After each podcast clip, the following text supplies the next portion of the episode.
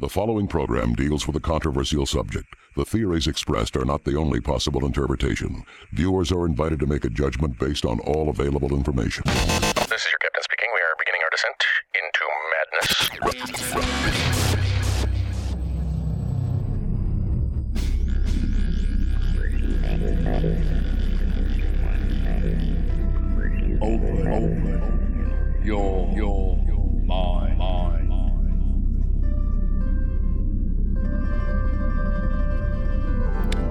We are back to another edition of West of the Rockies. I'm Frank. Thank you guys for sticking around. I know it's late, but tonight is going to be a really fun show. I think uh, people are really going to dig it. I'm joined by Genevieve. Genevieve, how you doing? I'm doing quite all right. Doing Thank all right? you very much. Did you Yeah. survive uh, Halloween and all the madness that, that was going on this weekend? Nope, definitely No, not. you're I here am, in spirit. I am here in spirit, but Yep. don't worry, I'm still in the chat. That's one thing. You're haunting the chat. Uh, Mm-hmm. Yeah, no, a lot of cool stuff happened this weekend. Obviously, we were covering the uh, uh, Comikaze, the Stanley Comikaze Convention here in Yeah. LA. We also went to an paranormal investigation hosted by Haunted Orange on Friday night. Mm-hmm. Obviously, Saturday was a big Halloween day, and that was a really busy day. It was a lot of fun. And then today, we want to send a special birthday shout out to a good friend of ours, good friend of the show, Mr. Chad Lindberg.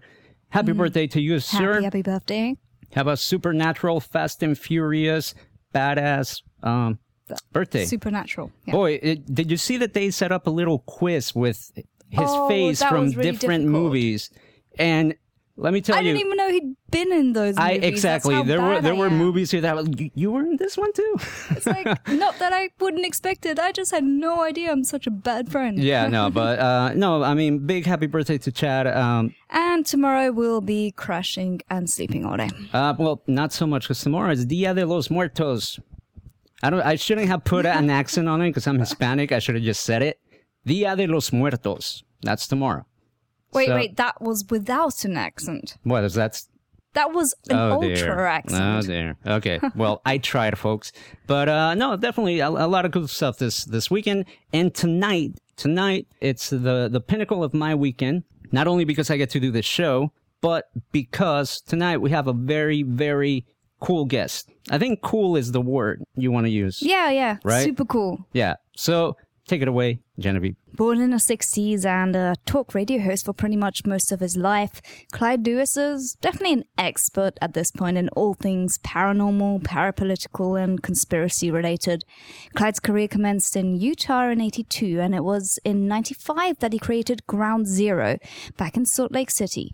And since then, he's produced Ground Zero programs online, on radio, and on television. As well as that, he's appeared on a number of television programs, including Sightings, Strange Universe, and the Discovery Channel special Return to the Bermuda Triangle. On top of that, he's been published in a number of magazines, including a feature in Rolling Stone, and he's even the model for characters in books such as Safe House, Supernatural Law, and Alien Invasion. A big supporter of B horror movies, comic books, mythology, and sci fi, Lewis has published his own fanzines as well as co written scripts for TV and radio. His credits include his appearance in Nightfall, a movie he co wrote with Kevin DeLulo, alongside roles in Box Elder, where he played Cage, and Citizen Toxie, the Toxic Avenger 4, providing the voice Nice. of the title character. That's what I'm talking about. And um, as of now, Lewis is working with a lawyer and personal investigator Galen Cook on the DB Cooper case, specifically focusing on um, Wolfgang Gossett, who was actually a one time associate of Lewis's, as well as a new suspect in this mysterious case. wow. So, gosh, let me take a breath, but Yeah. with that, we'd love to introduce Clyde Lewis to Western Rockies. Yes, Clyde, can you hear us? Okay. I hear you fine. I just was I should read my bio more. I forgot that I did all those things. I've done all those things in my life, and it just piles up and piles up and piles up. Get to a point. of, Did I really do that? Yeah, I did do that. I remember that now. and brain's all foggy. You know how that goes. That's impressive. Make foggy the brain. You have a, you have an impressive impressive resume. Please tell me you are not good at cooking or something, please, Something, because you, just yeah, one thing. anything. I'm a, I'm a great cook. Ah. I'm a great cook. I just regret that I didn't make anything Mexican Day for Dia de los Muertos. Right? Um, I would love, uh, but you say I have until tomorrow. Tomorrow. we'll- Yes. We'll spring it and uh, have some chorizo and eggs or Ah. something. Huevos y chorizo y todo. You know, I just have something like that for. We haven't had dinner yet. Don't I say know. this. Do you think if I hop in my car and head up north, I can get there in time, uh, Clyde? Well, there's still plenty of time to have, you know, uh, polenta or something. I. Nice. You, uh, go really cheap. We'll have some polenta and uh, a bunch of other stuff. Maybe. but in Oh, Argentina, so we would have something like milanesa. But I think Oh, yeah. milanesa in Mexico. Yeah, they, they do Yeah, have I it. Yeah, they have their own their own Yeah, take on think- it. Oh, really? Well, yeah, they they have the Italian style milanesa in Argentina, so I don't know what I would have. I'd have carnitas. That's what I Oh, want. ah, Carnitas. delicious. I want carnitas. They both, yeah. So there you go. Oh boy, way to uh, whet my appetite here, Clyde.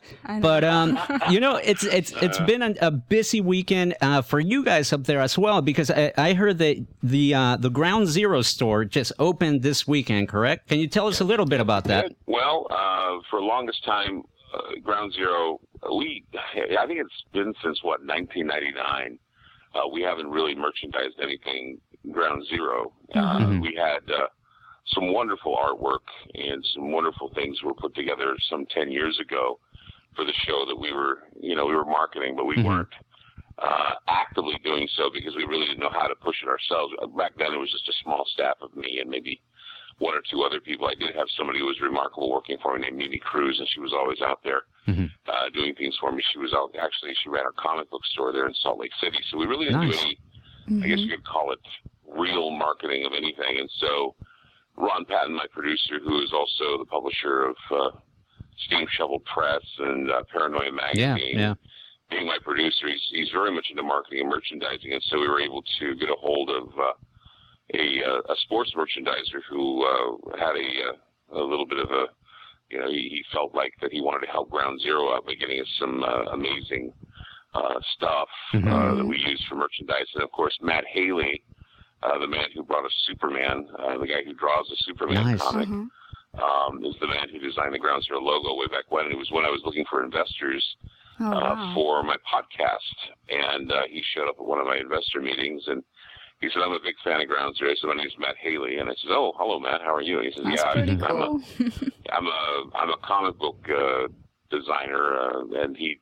You know, he did a comic book that I was reading. I had no idea called GI Spy, which I really enjoyed. It was about Nazi uh, flying saucers. Oh wow. oh, wow. wow. and uh, also he he helped design some of the um, I guess you could call it the the panels for uh, Captain America with uh, Red Skull, and Oh so it was really kind of a fun thing. And he created the Ground Zero logo, and I said, "Well, much what do I owe you for it?" He says, "Nothing." He says, "You can use it for the rest of your life." Oh wow. And I thought That's to myself, you know, there it was sitting collecting dust, uh, not getting merchandise. Mhm. And so we uh, took the artwork and put it on T-shirts, mugs, and all kinds of things in hopes that uh, people out there on Ground Zero merchandise will want to purchase it, like a T-shirt or something. Because a lot Yeah. of people have been telling me that Yeah.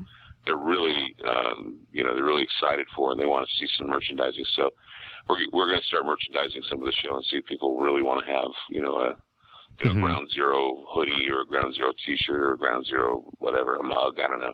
Right, But, right. uh, Yeah, that's really it, cool. It's, it's fantastic. I'm excited about it. I really am. We had a good turnout for the store. We're going to be putting it online pretty soon, so that way people who are not locally from Portland or the Northwest, we have people coming all the way from Washington State, and, Wow. and so it was really amazing. That Uh, is really the, cool. Uh, all the excitement. Yeah, it was great. That sounds uh, uh, amazing, and I must say that the that the logo definitely, I think, shows the uh, the type of show that you do. And actually, I wanted to talk to you about that. You've had a, a great career, and you've done some really amazing things. How did you get started on tackling this subject matter? You know, these conspiracies and the paranormal and such. Well, I was raised uh, in a family that, uh, well, my father was more or less a, a conspiracy guy. Mhm. Um, he, you know, he would talk about the latest conspiracy theories, and then I hooked up with another gentleman who got me my start in radio. Really, his name was Steve Stay, who was into conspiracy theories. And then I met Wolfgang Gossett, who uh, was a priest uh, in the Mhm. old Antioch faith, and he he had a show similar to Ground Zeroes uh, a long time ago, and uh, he introduced me to people. Well, he didn't introduce me really to people, except for I, I did meet uh, uh, Bill Cooper, William Cooper. Oh, yeah, once, yeah. Uh, and uh, just a number of people that were into this kind of stuff, and they talk about this kind of stuff, and and I was like, you know, sucking it all in, and and uh, and then uh, Wolfgang, of course, was the most gave me the most uh, information. He was Mhm. the most impressionable, and that's why it's interesting to note that he actually is the man that people are looking into, maybe being D.B. Cooper. Oh, wow. Um, Yeah. and that to me is, you know, amazing. I mean, I, when I found that out, I was just so overwhelmed because I I was bet. figuring if there was any guy who would be D.B. Cooper, it would be Wolfgang Gossett. And I, and I, uh, to this day, I'm so proud that I knew him, and I'm so proud Mhm. that, uh, you know, we worked together on some projects, and of course, then he, being as elusive as he, as he was, come to find out he moved to Depoe Bay, Oregon, right after I moved to Portland, and uh, he was out in Depoe Bay, which is far away from Portland, but still. Mhm. And then, of course, found out I was like maybe 20 minutes away from the drop site where DB Cooper landed. in Oh, the wow. Northwest. So I'm just thinking, I got thrust into the DB Cooper investigation type Wow. stuff because you know DB Cooper really wasn't that big of a deal for me in Salt Lake City, but moving to Mhm. the Northwest, I mean, you got Bigfoot, UFOs, and DB Cooper. Yeah. All three of these things up here. And uh, you know, most people say, "What about you know Roswell? What about you know?" Well, I say, you know, take a look back about what happened before Roswell. You'll find Mount Rainier. You'll find Maury Island. Mhm. You'll even find Portland. Uh, you know, a number of UFO sightings in Portland that J. Edgar Hoover had to investigate. But you know, it, it's a heritage, and being up here in the Northwest, I, I Yeah. find myself privileged to be in the middle of all of it. And uh, in fact, you know, a lot of people are finding, like with the TV show Grimm, and uh, of course, uh, you know, the Twilight Mhm. series was filmed here, and it's just because here it's like uh, it's you know, it's kind of like uh, what's up in Al- Alaska. I mean, it's kind of like Twilight, 24 hours. It seems that it has that vibe. Yeah. Yeah. Yeah, I was told people that you know I would say to people, you know, I wish that they would serve uh, breakfast 24 hours a day at McDonald's because this is a breakfast place. It's just like every day you wake up, it's like morning. You never Yeah. really Yeah. feel like that. You know, that's why you drink a lot of coffee here. That's why you know, it's, it's, you- you're in a place that it's morning, maybe 24 hours a day. You don't realize Mhm, until yeah. the sun goes down. What was there a day? What, what, what happened? There was no day here. So Yeah. yeah. I mean, it's it's always welcome to have coffee. It's always welcome to have. Uh, I guess you could say chicken and waffles whenever you turn around. So it's, it's, a nice, it's a nice vibe. I love the Northwest. It's really beautiful. Yeah, no, it's great. I, I've had a couple of opportunities to, to travel in that direction. It's lovely. I mean, Northern California and up, it's uh, definitely, you know, some of my favorite places.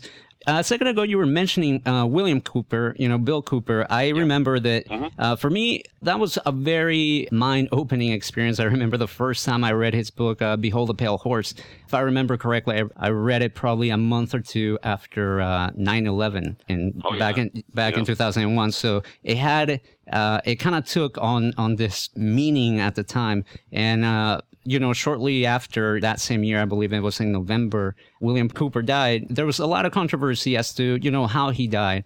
Obviously, in his book, he said, I, if I'm ever killed, and I, I'm paraphrasing uh, poorly, but it was something along the lines that if it was ever killed, to look to the Masons for, you know, the, the culprits. What did you make of that? Do you believe that there was a conspiracy to assassinate Bill Cooper, or do you think he just No, no, unfortunately I was don't. I think- caught up in a bad situation? No, I think Bill Cooper was a loudmouth drunk, and uh, he. Well, I'm not saying he was drunk all the time, but I'm saying that he drank a lot, and he was he was a very tough man, very uh, he was very aggressive. Uh, he fought for what he believed in, and he was an amazing man. But I think that you know he mouthed off to the cops, and they shot him. You Mhm. know, Right. um, I don't think there's a conspiracy behind it Mhm. at all. Um, you know, maybe in, in someone's dreams there's a conspiracy, but see, that's the problem. It's always the out for people like me and people like Alex Jones and people like William Cooper and Yeah. others. They can always say, you know, when we die, if we ever die, heaven forbid, Mhm. that it's some sort of conspiracy. I mean, for the longest time, I mean, with my health situation, people have thought there's a conspiracy to Right. let me out. Maybe there is. In fact, even my doctor suggested that I was uh, experiencing these things because I was a victim of some conspiracy. Really? I mean, people will believe what yeah, people Mhm. believe what they want, and Wow. I just think that you know when I met Cooper, Mhm. he loved he loved beer, he loved uh, he loved life, he loved uh, he loved uh, a lot of things. He was very knowledgeable about things. He had a lot of uh, information, Yeah. and I think you know what it was. It was just a case of you know, you know the way police officers sometimes can be. You know, if you Mhm. if you you know do something, they'll Yeah. shoot, and if they you know, and I don't know all the intricate details, but I remember his wife saying something about how don't think for one minute it's a conspiracy. Mhm. You know, it was something. You know, William was a very tough, uh, very vociferous individual, and I think that he went down fighting like he always does. He's a fighter. He's a, you know, he he, he played hard. He partied hard. He was a good man, and uh, you know, he, he drank a lot and he played a lot, and he, Mhm. you know, he was he was a very, but don't you know, don't let that fool you. I mean, he was very good at what he did. Right. He was very smart, very intelligent. Um, you know, that kind of thing. Yeah. You know. What did you make of the? Uh, because I remember that I found this interesting, the quote unquote prediction of 9/11 that he uh, did in, on his uh, radio show, I believe. That was quite interesting, and I mean, unfortunately, I didn't find out about it after the fact. But from what you know of uh, Bill Cooper, are you surprised uh, that he said something like that that came to pass, or do you think that you know he he had No, the I mean, information like, to? Like I said, I think Bill had his information. Mhm. I, you know, like I said, I met him uh, not a long time ago. I had to be back. It was a really long time ago. I worked with a guy named Mills Crenshaw who. Um, uh, who actually has a forward on the book, or not really a forward, but he has a uh, what do you call it, a a, a nice little uh, blurb about how Mhm. good the book is, and he was the real deal. I mean, Mhm. that's the thing about him. He Yeah. was the real deal, and I think a lot of people, you know, they'll say say what you will about him, but Mhm. um, he had inside information. I don't think it was just some dumb luck. I think Right. that he certainly, you know, had that information. I think it's unfortunate what happened to him, but I think that you know it's one of those things where you know sometimes you know you make you make a bad decision and Mhm. things happen. Yeah. And it's like it doesn't make the man any less of a, a hero or any more of a hero. He's Right. just a good man who did a lot of great things and and uh, said a lot of great stuff and. um you know, just unfortunately wound up being shot by police officers. Yeah. And I think it's unfortunate that happened, but you know, his wife said, "Well, it's not a big conspiracy, and I think people shouldn't read into it as anything Mhm. more than just him, you know, being him." Yeah. Uh, I don't know. I, I guess I guess I'm pooping on everybody's party by saying it. But, no, it's know, quite I, all I right. would, I would rather. I'd rather have him go down as a man who believed in what he did, as Of a man course. who you could have a beer with and have fun with and Right. talk to, and and a man who had a great sense of humor and a man who, had, who knew how to, you know, treat people Mm-hmm. and, and and how he was respectful of people. Um, you know, I mean, back in the day, I was kind of a drinker, and, and people say I was a drunk too. But you know, it's like Mhm. it, it doesn't matter. You know, people are people. Yeah, of course. It's not like you know he was trying. It's not like he was trying to be anything more than just a remarkable individual who influenced me and influenced you and influenced Mm-hmm. Yeah. everybody else who uh, just happened to be reading his book. His book was very influential. It did make its mark, and I tell people all the time: you need to read Behold the Pale Horse. You need to read uh, Robert Anton Wilson. You need to read Joseph Campbell in order to understand heads or tails of this stuff. And so, you know, he comes highly recommended for me. And, Yeah. I, and in, in fact, in the time I, I met him, I, I, I just thought that it was such a honor to meet him, and it was such a, you know, and it's something that I can take with me for the rest Right. of my life, and that's what I think is amazing about the man. So, yeah. Yeah, yeah, no, he's he, even back then. I, I remember I I saved uh, my lunch money and ordered the uh, VHS copy of the Zapruder film that he uh, mentioned in his book. I was Your lunch Yeah. money That was meant for yeah, lunch. That was amazing, wasn't it? Yeah, that yeah, no, it was- I mean, it's amazing. I don't know if I buy the theory that the, the uh, guy in the Yeah, seat exactly. Kennedy, but um, you know, I I don't always, you know, being uh, a person who analyzes conspiracy, I'm not the guy. I'm sure they think every conspiracy that comes down the road I believe in, or everything I see I believe. right. See, that's always a misconception about people who do shows anymore. Yeah. It's it's unfortunate Yeah, that you know when you're doing a show like this or when you guys talk about what you talk about it's not that we find it fascinating you know the listener has to think that you believe everything you say Mhm. well what i say is not not what i believe it's what i think is interesting it's what i think is fascinating and i may say well there are some things here that i find interesting that i may believe or i may think are interesting right. but uh, you know, people are saying, and, and I think the biggest mistake of all is when you know people who do talk shows like me and you and everybody else, Mhm. they say, "I'm doing, I'm giving you the truth. hmm I'm giving you the truth," and I'm like thinking, well, it's the truth based on your research. It's the truth. I think based on um, you know uh, your sources, and uh, sometimes your sources may lie to you. And then what happens to that truth you're telling? And so I tell people, I'm honest with what I talk about, Mhm. and I'm honestly trying to find out the truth. but Yeah. I'm not, I don't know if I give it. I just know that I, I find what I'm talking about fascinating, and, and, and that's because, you know, the reason why I say I don't know if I'm giving the truth or not is because I think people are so caught up in these people who do talk shows hmm where they tell you, well, this is the truth as we, this is the truth. They never say this is the truth as we see it. And it's always agendized. There's always an agenda behind it. There's always some sort of a political bend Yeah. on it. And, and, you know, that's unfortunate because I remember when talk radio was pure. I remember when talk radio you could say things and, and you could do things and you could be, you know, you, Yeah. you could say things and do things that are honest and truthful. And you do so in such a creative way, and people would go, "Wow, that's interesting. I'm glad you brought that up because it's something I've always thought about." Instead Mhm. of "This is what I want you to believe. This is what I want you to think."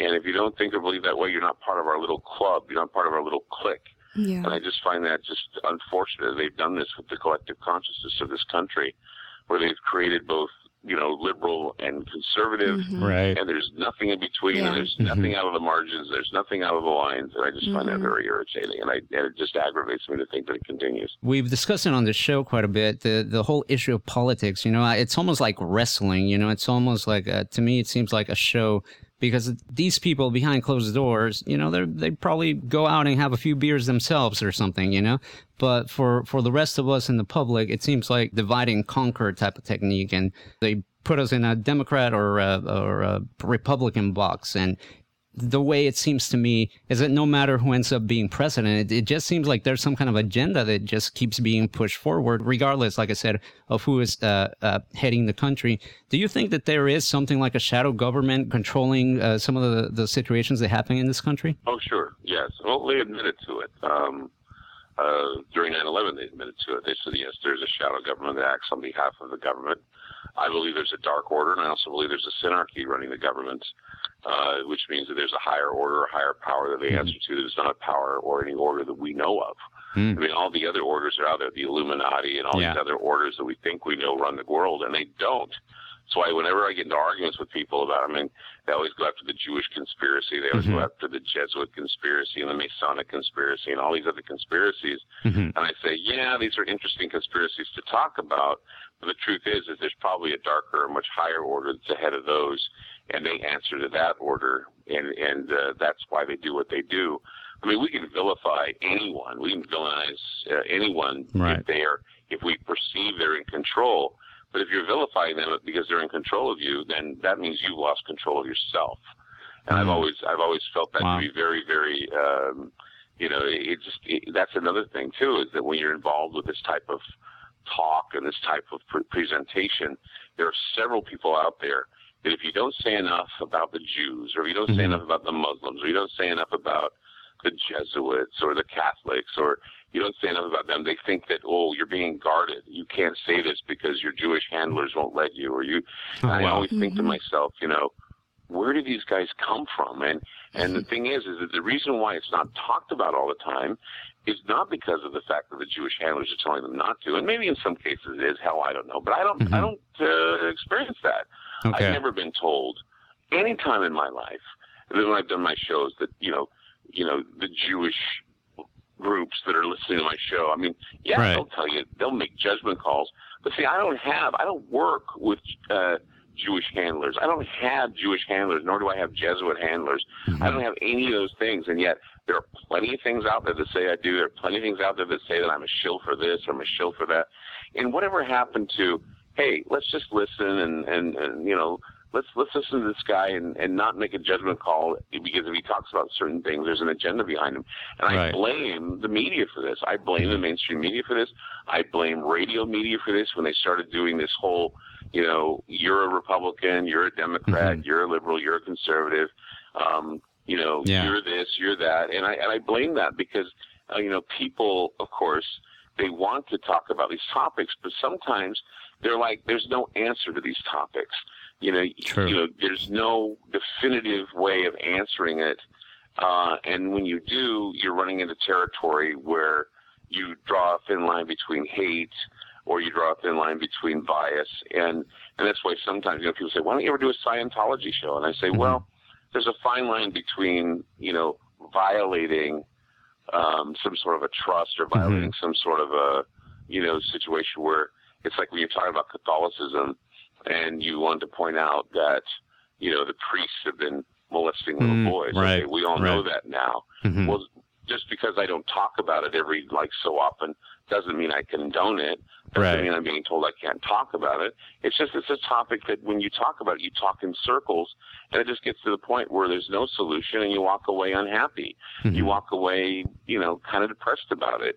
And uh, there are several topics that you know I've you know taken on in the past that uh, I figured this is like a one-time shot. It's like you know in that old cartoon where you know, Daffy Duck decides that he wants to drink gasoline and he wants to drink gunpowder, and then at the end he sets himself on fire and he explodes on the stage. He goes, "Oh, it's the most remarkable act you've ever done." He says, "Yeah, I know, but I can only do it once." Right, That's the thing I right. think about some of these topics. Yeah, it's the most remarkable topic I've ever done, but I can't do it again. I just don't feel like it. I walked away feeling worse because I did the topic rather than better. You know. talking about topics, what are some of the topics that you know every now and then I come across some things that I will literally lose you know sleep over you know thinking about it, trying to like analyze it and and, and try to make sense of it. What are some of the topics that you know keep you up at night? Uh, anything nuclear keeps me Mhm. up at night. Uh, you know, because I, being, uh, you know, being the uh, grandson of a downwinder and being and spreading that to my family is something that I really have been concerned about because of the genetic, uh, what it's done to me genetically and what's done to my son genetically. Mm, Um, you know, those are the things about you know mutations and yeah, radiation and uh you know because of course you know this has made me prone to cancer and i just don't want to have that c word being told Mhm. again to me again which would Right. make me even angrier because i just seem to think as though that's going to be the rest of my life is you know going under the knife until someone says hey you can't take it anymore you're going to die hmm um that's and i want to fight like hell to you know make it work right. uh, and and to get over it. But yeah, nuclear scares are pretty scary for me.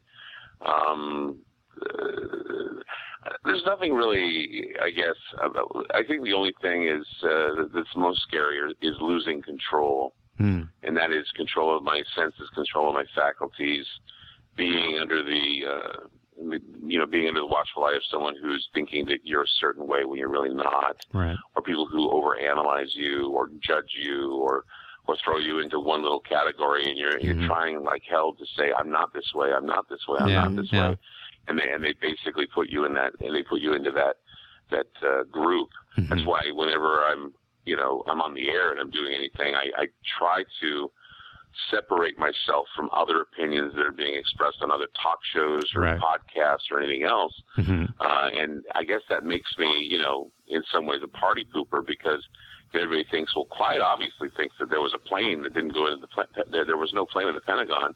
No, I believe a plane went into the Pentagon. I, I, I you know, Mhm. I I know a guy who drove cab for Washington D.C. He saw the plane go into the Pentagon. Oh wow. Um, so you know, I you know I trust this guy. He wouldn't lie to me, and Yeah, he's not part yeah. of the Illuminati, and he's not any of those things. Mhm, And I and I'd say, well, I know a guy that saw the plane go to the Pentagon. Well, uh, there, look, there there was no wreckage. I didn't see any wreckage. Well, just because you didn't see any wreckage hmm doesn't mean squat. mhm. Just because you weren't there at 9/11 and you didn't see this happen doesn't mean squat. Another thing too is that um, I was um, at a uh, well, I was at a uh, conspiracy convention, Uh-huh. and uh, somebody asked me, said, "What stories are you planning on doing for the next year?" And I said, "Oh, I want to do a story on Building 6. Mhm. And he goes, "Oh, you mean Building 7? I go, "No, Building 6. Oh no, Building 7. That's the one that you know. I go, "No, no, no, no, no, no. Building 6. Mhm. And they said, "Why would you want to do a story on Building 6? I says, "Because that's where they kept all the gold. That's where they kept all the Mhm. records. That's where they kept everything. And that building exploded before the two towers were hit." Oh And I said, wow. and nobody talks about that. Nobody talks about how Building 6 at World Trade Center exploded on its foundation before the planes even hit the, the two towers. And and um and I said, I think that's a very intriguing story. Mhm. While we know that they brought down uh, all three of those buildings that we saw come down in a controlled demolition or with, you know, with whatever, you know, Yeah. that, that the, uh, uh, you know, thermite or whatever they decided it was used. Right, right. We saw that. We witnessed it with our eyes, and it wasn't, you know, conspiracy theorists brought this up. It was the mainstream media itself that suggested this. And I don't think anybody really knows that either. I think all the people who say, well, this is a conspiracy theory. No, it wasn't a conspiracy theory. It was reported by the mainstream news. Peter Jennings, all of these guys, uh, Dan Rather, they all said, take a look at uh, how this building has come down. Even Tom Brokaw, he says, when you watch a controlled demolition, this is exactly how it looks. And obviously, Right. uh, they brought these buildings down, and, and then immediately we forget it was flushed down the memory hole, and then everything was changed to say it pancaked down. There's no question that all these buildings came down because of the fires and all this other stuff. And uh, you know, you'll never convince anybody unless you can play them tapes, which I have. I have them. You know, I've played them before on my show. Mhm. Um, you know, it, it, same with things like chemtrails. It was, oh, Right. chemtrails, that's so stupid. I said, well, do they know that a 1986 report by John Chancellor on NBC News was talking about how these trails coming out of jet aircraft could manipulate the weather and also could be used for geoengineering. In the future, they may use them to, you know, plant, uh, see the skies with something that could cause weather changes. And, you know, and I remember that report and I found it and I played it on my show. And I think a lot of people still aren't convinced that, Mhm. you know, this whole idea of the lingering contrails or the chemtrails or what you want to call them Yeah. are, are, are a reality and that, uh, you know, who knows what's going on, you know, but we know that they are draping the skies with this stuff. And so, you know, either way, Mhm. you know, you have a fascinating story that uh, people want to dismiss out of hand because they think that, you know, some tinfoil hat wearing bozo out is out there making this stuff up, and they're really not. I mean, this Right. is something that's planted. You know, even the mainstream media gave us the word flying saucer. I mean, you look at the print media, Sure. and when they interviewed Kenneth Arnold, they said, "So, you know, tell us, Kenneth, what did you see?" I saw these flying shields in the sky, and they skipped around the sky like a saucer on water. Right. Oh, so you saw a flying saucer, something like that. Mm-hmm. And ever Mhm. since then, flying saucer was being used to describe, you know, what they saw. And then, of course, UFO, unidentified flying object, Mhm. was merely an unidentified aerial craft that no one really recognized. Didn't mean that uh, aliens were piloting it. It just meant it was some strange craft. Now, a UFO is meant to signal. Uh, it signals to people what people are seeing is a unidentified craft piloted by aliens or piloted by extraterrestrials. And so, you know, when you when people say, "Do you believe in UFOs?" Mhm. you know, you say, well, what do you mean? Do I believe that unidentified flying objects exist? Well, of course they do. Um, do you believe, um, I don't know if they're piloted by aliens, I don't know if they're piloted by extraterrestrials, but yes, I believe that there are things out there that we see that we don't understand, and it could be natural, it could be something else. Right. So yeah, it's, they always like to throw these trick questions out there because people and the media itself Mhm. were not, in my opinion, uh, definite or or direct or or anything about any of this stuff, and so it becomes, you know, kind of catchwords, Yeah. buzzwords, phrasing that kind of gets us into trouble, and it's gotten me into trouble before, and it gets me into trouble sometimes. But uh, I, I tend to be more, I try to be more, um, I don't know I want to be more clear about stuff like this, but it, it seems that UFO now the definition is uh, unidentified spacecraft or unidentified flying object powered Right. by aliens, which is difficult to try and explain. It's funny because you mentioned uh, the, that first UFO sighting that gave us the, the, the word flying saucer. I remember looking at the at the photograph of this gentleman holding up an illustration of what he claims to have seen. You know, it almost looked like a boomerang shape. Uh, you know, it definitely did not look like a flying saucer. But I remember thinking that you know it was very similar to the B two bomber or some of these single wing aircrafts that you know later we found out that the Germans had been working on, and then the U.S. had experimented with uh, sometime I think it was in the 50s or 60s. I apologize if my facts are wrong in that one, but I just found it interesting how it kind of looked like that. You mentioned Ron Patton earlier. He he works with you, and Ron Patton's a great guy. I've I've, I've known him for for uh, a few years now, and it's a funny story. Uh, uh, the way I got in touch with Ron, I believe it was in the early days of the internet, around 97, 98. We had just gotten internet at my home. There wasn't a whole lot going on in the internet back in those days, and I came across this uh, article with the title Aliens and Demons Clothing, which, uh, you know, I went on to read and I found fascinating. And I remember saving it and I even printed a copy of this. And uh, fast forward some years later, I started doing this show and I remember that article and I began, you know, Googling and looking for it. Finally, I found it. And at the bottom, the name of the author was none other than Ron Patton. I proceeded to stalk him on Facebook and had him uh, as a guest on my show. And he's been on the show uh, on several occasions now. And he's, like I said, a great guy. You know, we love Ron and we want to send a big hello to him. But I wanted to ask you, what is your take on, we're talking about, you know, UFOs and who's flying these things. What is your take on these uh, entities that seem to be flying in these aircraft? Is it alien? Are they interdimensional? Uh, Is it just all you know the government? In all your years, obviously exploring this topic, what what conclusions have you come to, if any? Well, I would say this, um, and this is kind of a, I guess you could call it a part by part thing. I would say this. I would say that most of the things that we see in the sky are not piloted by aliens. I think they're uh, probes. They're probably observe, observing probes that come down, or maybe even uh, robotically piloted probes that come down and observe. Uh, that would be, you know, uh, that would be the first thing. Because what what do most civilizations do. I mean, they send a Right. satellite out there, or they send something, a robot down to explore the planet's surface, Mhm. or whatever. So I'm thinking most of the things we see that are in the sky that we think are, you know, extraterrestrial, they are, they could be extraterrestrial. Yeah. Um, and but they're not piloted by anybody because you kind of you got to figure, you know, these are very small craft. It'd be the, it'd be the equivalent of, you know, flying a, uh, you know, uh, what a Volkswagen bug into the sky Right. and uh, landing it somewhere. I mean, they're very small. Now, there are bigger craft that we've been seeing, and perhaps these smaller craft come from a bigger craft. That's something to think about.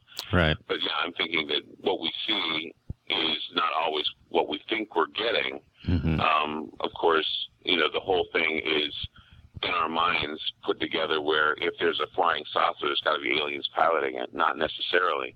If there's a flying saucer seen in the sky, obviously they're they're here and they're interested in us. Not necessarily.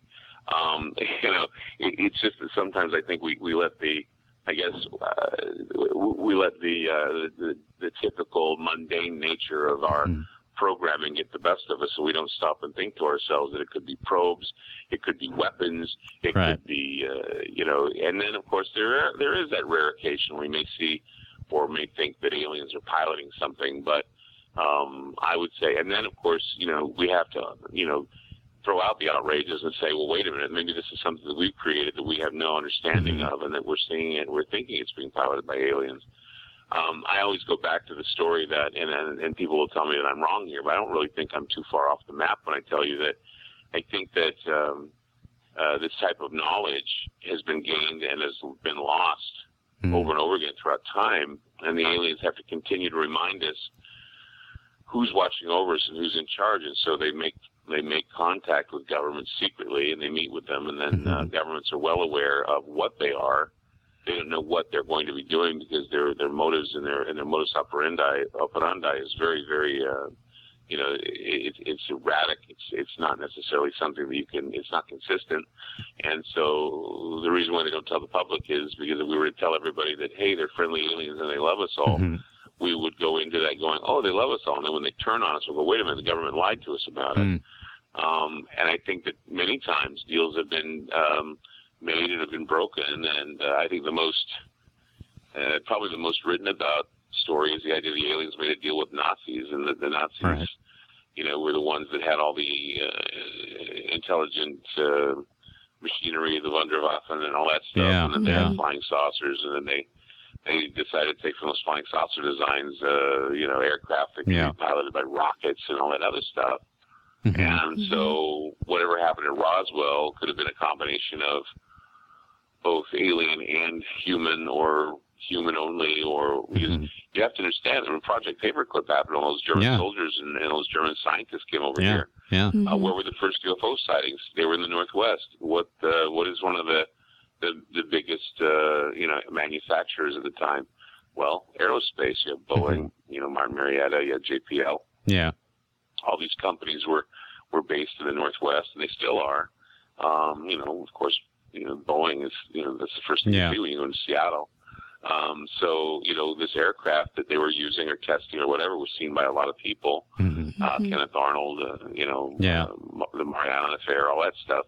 And then, of course, one week later or two weeks later, they have a, a huge crash at Roswell. Mhm. And of course, some of the German scientists were at Los Alamos, uh, White Sands, um, you know, and uh, in Ohio, and they were testing all this stuff at the time. So, uh, just saying that they were testing machinery that crashed at Roswell isn't saying the aliens weren't involved in some way. Right. The aliens did get that technology of the Nazis, and yes, the aliens were involved Mhm. and the and the technology was trying to be perfected and back engineered even during that time, even before Area 51 was even thought about. So contemplate that for a moment and say to yourself, well then, yes, aliens did influence it, but were the aliens there at Roswell? Well, it's Mhm. anyone's guess. Right. They say they were, but you know, so far uh, the evidence at hand is not demonstrate either yay or nay. It just Yeah. basically uh, you have eyewitness testimony, those eyewitnesses are dying. So there you go. It always seemed to me when I began to look into Project Paperclip that it indeed it looked like just a continuation of the Nazi secret space program, I guess if if I could use the term to describe it in that way because as soon as they came over, you're right, you know, the the UFO sightings started. At the same time, do you think that there is a possibility the uh Eisenhower alien treaty. Do you think that something like that happened? And is that why we had alien abductions and things of that nature uh, in the subsequent decades? Well, it's all in the history, you know. Um, and that's the thing is that it's in the history, and the only thing is, all the things we have are the accounts in the history. hmm Um, the um, uh, you know, there's always other stories too that we know about or we hear about, and most of them are hearsay. I don't know. if I believe them. hmm I know they certainly are um, are are fascinating, um, and they're worth talking about. And so I would say that there had to have been something that Mhm. went on in the 1950s to actually, you know, give us these so-called alien, uh, you know, give us these these alien stories about abduction and all the other Yeah. stuff that were involved. And so those are the things that I think. Uh, those are the things I think that we need to pay attention to. Is that you know we need to go through the histories. We need to look at like Blue Book. We need to look at the Majestic 12 documents. We need to look at all those things because Yeah. those things are going to be able to tell us. Uh, but most people, I'm sure, have not read them or Mhm. that they've skimmed through them. Because I mean, we're looking at documents that are government documents that are mostly blacked out. Yeah. And I yeah. think people lose. I think people lose their patience, and they don't want to go through them because this is too much, too hard. But and we live in times with the you know attention spans that don't last too True. long. So you have to really be into research. You have to really be into all this stuff to understand it. I mean, I've been doing this for 20 years, and I'm I still am learning new things. I still Mhm. find new things that I didn't think that I'd find. I still, you know, go, well, where was I when this was being talked about? Where was I when this happened? Right. Um, like this, for example, tonight I was uh, looking at a, uh, uh, video, actually not a video, but it was a preview for something called The Visit, which Mhm. is actually a uh, sanctioned UN movie that was at the Sundance Film Festival hmm back in February. And I think they were going to release it, or they did release it earlier in the month uh, to be watched. And the, the, the first time I got to see it was uh, just a few days ago hmm and I finally had the opportunity to uh, I finally had the opportunity to uh, watch some of it today, and it actually has scientists and uh, the UN and several other groups uh, saying, you know, what would actually happen if aliens came to Earth, and now Popular Science hmm is writing a story about this this visit um, video, and this is after so many things have indicated that there may be life on Mars, or there may be life Right. you know, the Kepler planets and all this. So it's finally coming out, and now they're very they're taking it very seriously. The UN is taking it very seriously now, and they're putting out videos and things to prepare us and get our mindset for this Right, possibility. And right. So that's the thing I find fascinating. No, it's true. It's true, and it, it seems like we're heading in that direction. Um, speaking of heading in any kind of given direction, uh, we're going to be taking our top of the hour break in just a few minutes. But first, let me ask you about something really interesting, Clyde, because uh, I think, as most people know, I'm I'm a big Pink Floyd fan, and I was reading that you hosted for a while. You were hosting a show called In the Pink, and uh, Yes. you were among the first to begin synchronizing Pink Floyd's The Dark Side of the Moon to the movie Wizard of Oz. Did I read that Yeah. correctly? Because that is super cool. Yeah, um, I was on a uh, radio show, uh huh. uh, WRKO, uh, the Jeff Katz show in Boston. And it was after there was a huge article about me in Radio Records magazine about Ground Zero, and he was asking me questions about, you know, my heritage, my background. I said I hosted a show called In the Pink. It was about Pink Floyd, and I said a number of people that I knew at the time, um, a number of radio programmers and people that were involved, uh, were actually getting together. and We were having these parties, Pink Floyd parties and stuff. And I was doing a show called In the Pink, where I was playing all kinds of Pink Floyd music. And uh, you know, I, I was very you know interested in this. But it went all the way back to high school um, when I was stoned once listening to a Pink Floyd album. uh, I actually uh, had seen the Wizard of Oz playing at the time that the album was playing. And I thought it was kind of interesting, but I never really explored it too much later in life until I wanted to Mhm. deal with synchronicities and talk about those things. And so by accident, we actually were experimenting with a little place called Telescene, which was this uh, huge, uh, is a huge uh, uh, television editing bay that was provided by a little television station called KUTV, hmm Channel 2 in Salt Lake City. And I worked with Kevin DeLulo, who I did Nightfall with. And we kind of put it together with everybody, a bunch of radio people, showed it at the Tower Theater. We also showed Pink Floyd in Pompeii, live in Nice. Pompeii. And uh, it, we just did it as a, as a joke. And then a Mhm. woman named Zandy Holden, who ran the planetarium there, we did Laser Dark Side of the Moon, where we had Laser uh, Laser Show with uh, our synchronization, which is Mhm. really That's cool. cool. And then I was on Jeff Katz's show, and I told him that we were doing it. And then uh, a week later, the Boston Globe reported the two DJs uh, in Boston did it, and I guess they got all the credit for it, or somebody did. And then Hmm. everybody was talking about how they did it, and everybody said they did it. And then uh, I did an interview with Alan Parsons, and I told him you know some details that he didn't know, and he told me he says, "Oh my gosh," he says, "you have too much time on your hands." He told me, and I said, "No," I said, "It's many times, just you know." You know, winding away the hours stoned and watching, watching, uh, you know, Wizard of Oz and other movies and just kind of having fun with the soundtracks. And Mhm. uh, I would synchronize Pink Floyd music to other music, Led Zeppelin, um, you know, other other songs. It was because of Yeah. the fact that I, I, I, I was probably one of the first guys to do mashups like that. You know, I, I think I Mhm. was kind of a pioneer in mashup Yeah. and bunch of other things. Now, now there are people out there that mash up better than I do, or even because they got all the equipment to do it. But we had to do it with like two turntables. We had to do it with like Right. matching Right. beats. We had to do it with like, and sometimes it wouldn't work. It would sound like garbage. Yeah. Uh, we didn't have the equipment they have now where they can take out sound and add Mhm. drums and all this other stuff. So, you know, you got people out there that are really good, you know, like DJ Schmoll, and you've got like Celldweller and all these other people out there, um, you know, that are out there that do this kind of stuff. And, and I marvel at their, at their, their wonderful talent. And I find mashup to be a fascinating phenomenon. Most people don't, but I think it's amazing. Yeah, no, it, it really is, and and I must say, I remember the first time I watched The Wizard of Oz with the Dark Side of the Moon uh, record uh, synced up. I, I, you know, it was it was really cool. There's a question in the chat that yeah, I was says, going to uh, say there's been a few coming up, but um, just so we don't miss this one because it's related. Um, KP in the chat asks, um, Clyde, which time do you sync it up to? Um, is it when the lion roars three times or the cowardly lion roars? It's after the third roar the MGM Lion makes you Okay. start. We did it with the record album. We didn't do it with CDs. That's how that's how old we are, folks. um, we did it with Dark Side of the Moon album, um, and it was uh, difficult then to do with the album. But it's interesting to note that for some reason this is timed so well yeah, that um, at the end of the big gig in the sky, uh, where it finally ends, and and Mhm. Dorothy uh, walks towards the door, it gives you plenty of time to take the album off the turntable, put it down, and put it down again. And when she opens the door to walk into uh, you know Munchkin Land, it goes right into Money Mm-hmm. yeah, by uh, Pink Mhm. Floyd. So, I mean, they, they kind of timed it for when the house crashes down and she's walking through the house to get to the door.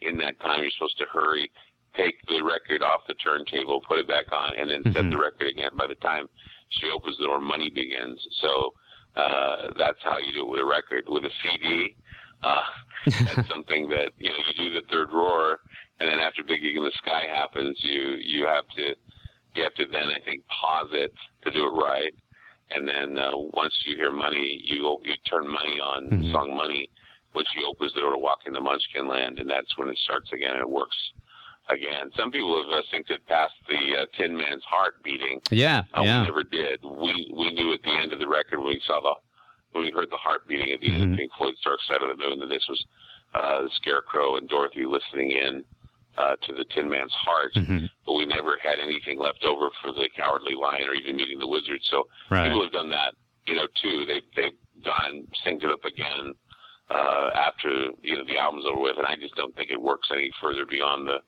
the Tin Man and his heart beating. Mhm. So that's as far as we went when we did it. But I'm sure there are plenty of other people out there that have done more. And I remember reading, like I said, I'm, I'm I'm a huge Pink Floyd fan. And I remember reading that when they they started out in Cambridge, they used to play these little gigs, and they would have a, a projector with these very like you know acidy psychedelically patterns, and they would sit there playing along to the patterns, and that's why I thought that it was quite possible that yeah, they probably you know did this for for, Well, for a laugh. Yeah, well, they did soundtracks too. You know that, right? They did Yeah. Zabriskie Point, and uh, True, that's what they were doing. They were doing many soundtracks for movies back then, and they were doing their own music. And of course, "What Is the Wall?" but a major soundtrack for a Mhm. movie that wasn't even made yet. Yeah. Yeah. And they made the movie uh, around the record, and it still was a fantastic movie. And in fact, uh, that was another pioneering thing too. Is that what they did is they made the first real MTV type uh, video Mhm. that was basically a whole album, not just a song. It was a whole album set to video, which I think Yeah. is amazing. And you know, speaking of video killed the radio star, that's probably the biggest, you know, really blockbuster video. Yeah. Just a thriller that Mm-hmm. uh, caught the people's attentions, and that was before Thriller. So Yeah, think about yeah. that. It's, it's mind blowing. I remember my dad when I was a little kid. My dad would try to explain to me how Pink Floyd were ahead of their time, and as a seven year old, I would just look at him perplexed, going like, "What?" Um, but obviously, I got to the age where I got it, and that's all I got to say about that. They're very timeless for sure. Yeah, absolutely. Clyde, can you hang on the line just for, for a few minutes and uh, we're going to resume this conversation on the other side of the break, if that's all right? That's fine. Yes. Awesome. Alrighty. Uh, and since we're talking about Pink Floyd and Clyde mentioned the song Money, I think it's quite appropriate that we go out with some uh, Pink Floyd Money from Dark Side of the Moon. The one you got to flip the, the, the, the record at, you know, to get this track to, yeah, to get it to. actually, I had to deal with CDs, so yeah, but I, I missed the record part. But you, weren't, you weren't flipping CDs. yeah, no, no. But then actually they started selling bootleg VHSs with the, you know, the Yeah, Dark yeah, Side of the Moon yeah. album, Just- uh, yeah. you know, already included. And I, I think that's the one I ended That's up kind getting. of a downgrade, though. well, you know, back in those days, right? Anyways, guys, don't go away. West of the Rockies is going to be right back. Enjoy this song. Our guest tonight, Clyde Lewis of the amazing Ground Zero Radio. You think uh, this guy knows a lot? Check out his radio show. He dissects topics like nobody else. Enjoy this jam. We're going to be right back. Some Pink Floyd.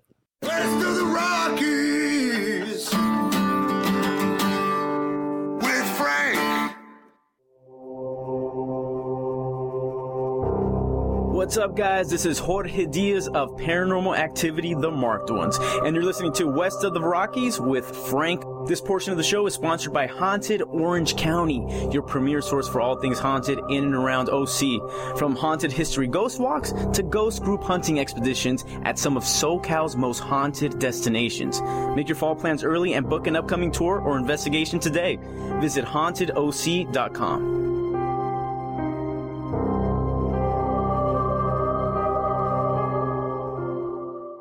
Open,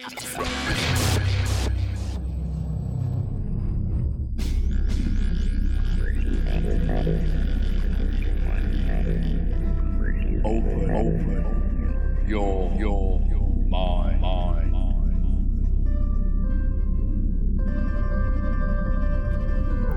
And we are back to the second hour of West of the Rockies. I'm Frank. Thank you guys for sticking around. I know it's late, but we're having a great time tonight. As always, I'm Engineer Frank on Twitter, West of the Rockies on Facebook. Check out the website, WOTRradio.com, and follow the show on Twitter, WOTR Radio. Genevieve Yue on Twitter there. Mm-hmm. And you can catch her on her very own show on this station at 9 p.m. No added flavors, music, jokes, facts, Thursdays, every Thursday. Yep. Uh, our guest tonight is none other than Mr. Clyde Lewis of Ground Zero uh, Radio, and you can uh, check him out.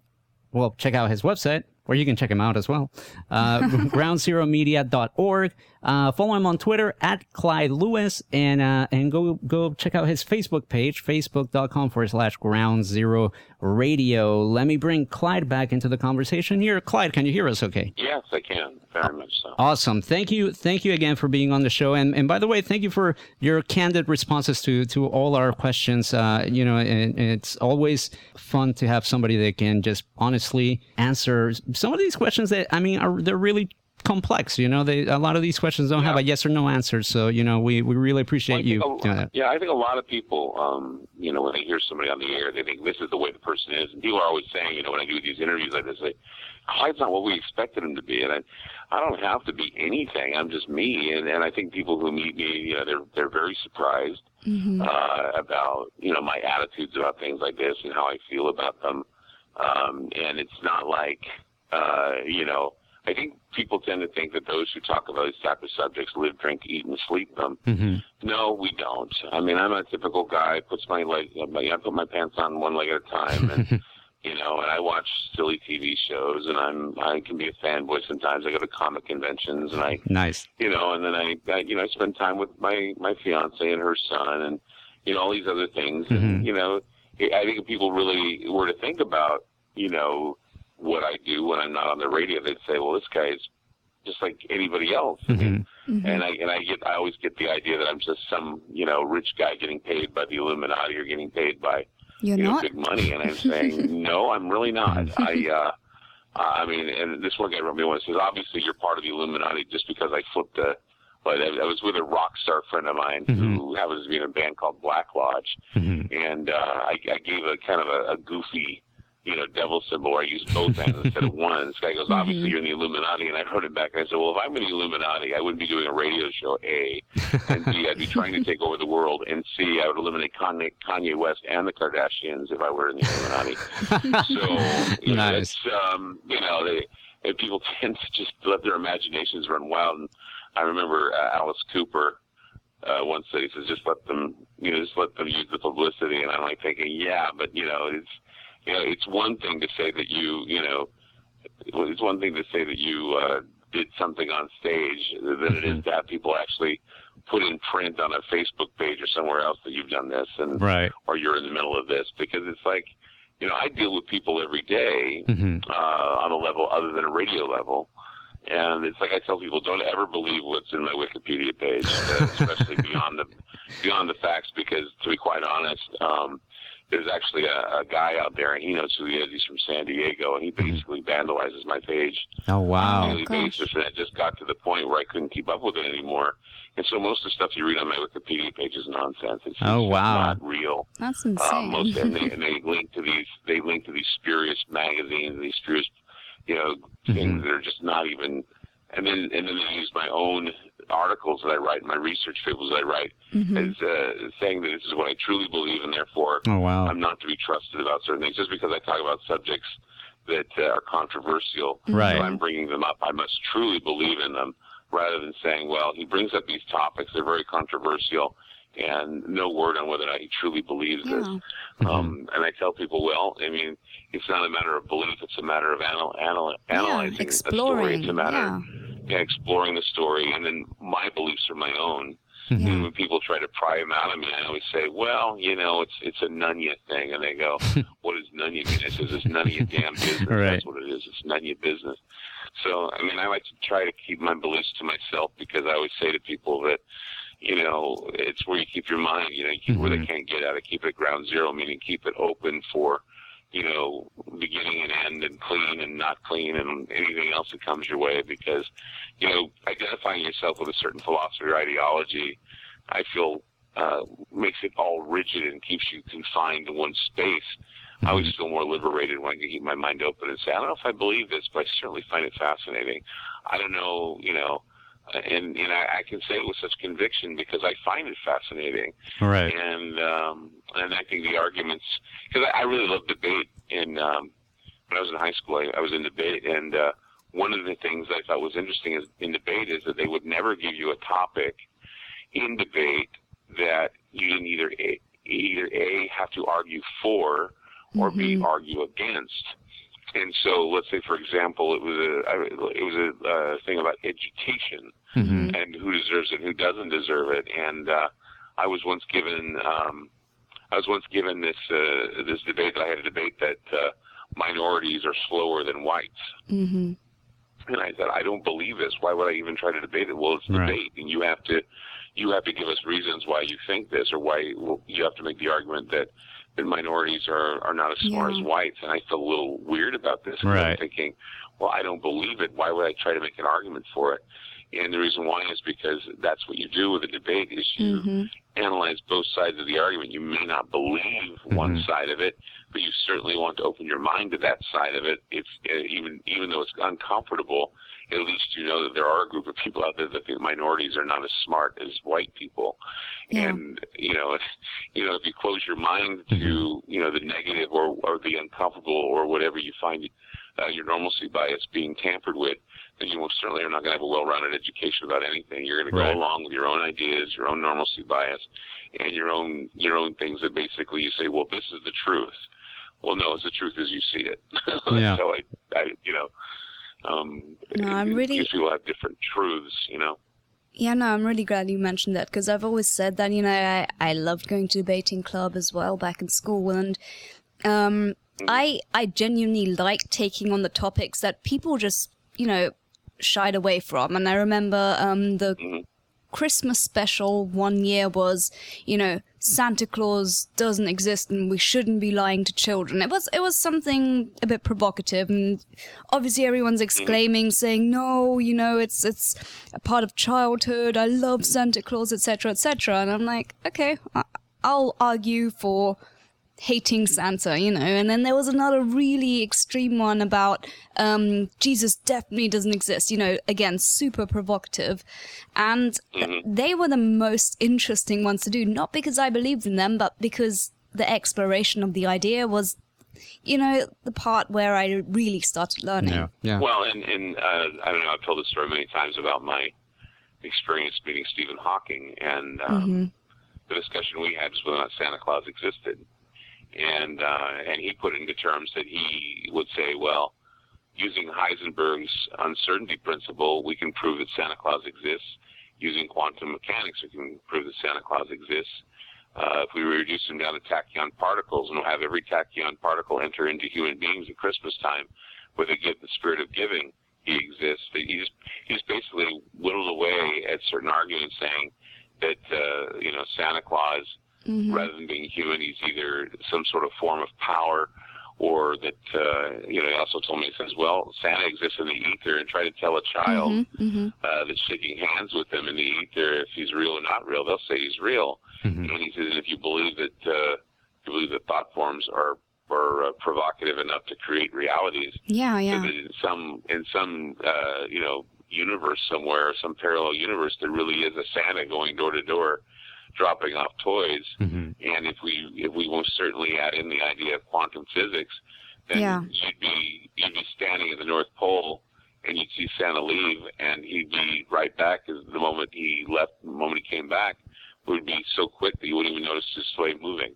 Exactly. That, you know, Yeah. it'd be like he never left because he's going so fast doing accurate delivery of all these toys around the world. and I just said it was just a fascinating because he, he brought up the thing. He says, "Now, now let's see, how can Santa be in several places at one time?" And he said to mm-hmm. me, he says, "Well, take email for example." He says, "You write out an email." And he says, then you have a down, you have a down uh, line of people that you're sending an email to. You push a button, and let's say you have millions of people on your email list. You push a mm-hmm. button, and those millions of people see that message all at once. Mm. So that's how Santa travels. You know, Mhm. boom, Wow. he's there, and he's he's in several places at once, and that and that is the message of peace on earth, goodwill toward men. I thought it was kind of a beautiful thought. You know, Yeah. it's not that Yeah. not that I'm thinking that some red guy in a, in a suit and uh, you know beer is going to come down my chimney or even out of my microwave. Right. I just think that uh, it's just a fascinating thing to explore and to make arguments for. Yeah. Um, doesn't mean that you believe it. You know, you believe it. It just means that you you've done the research to try and bring people to that idea. I mean, that's why successful lawyers exist because they mm-hmm. create that doubt or they create Yeah. that ability for people to go, well, what if? You know, what if this happened? Or mm-hmm. what if? You know, and that's I love Yeah. living in that world of what ifs while I'm on the radio rather than living in well, this is the way it is and everything else is ridiculous. You know, nah, that's Yeah, I think yeah. that's a joyless. I think that's a joyless position to have, and it, it makes you sound so rigid and no fun at parties.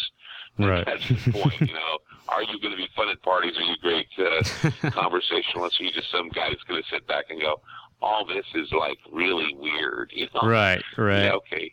And I totally agree because you know when I I often get into arguments, I'm one of those annoying people who's always super argumentative, and Mhm. I I get really annoyed when people say, "Oh yeah, but that would never happen anyway." I'm like, "Yeah, th- that's not my point. I'm just saying theoretically, what if Yes. you know, it's a thought experiment. It's not a physical experiment. It's a thought experiment." Yeah. Well, you know, use the words. I always use the words like it appears to be, Mm-hmm. or it allegedly is.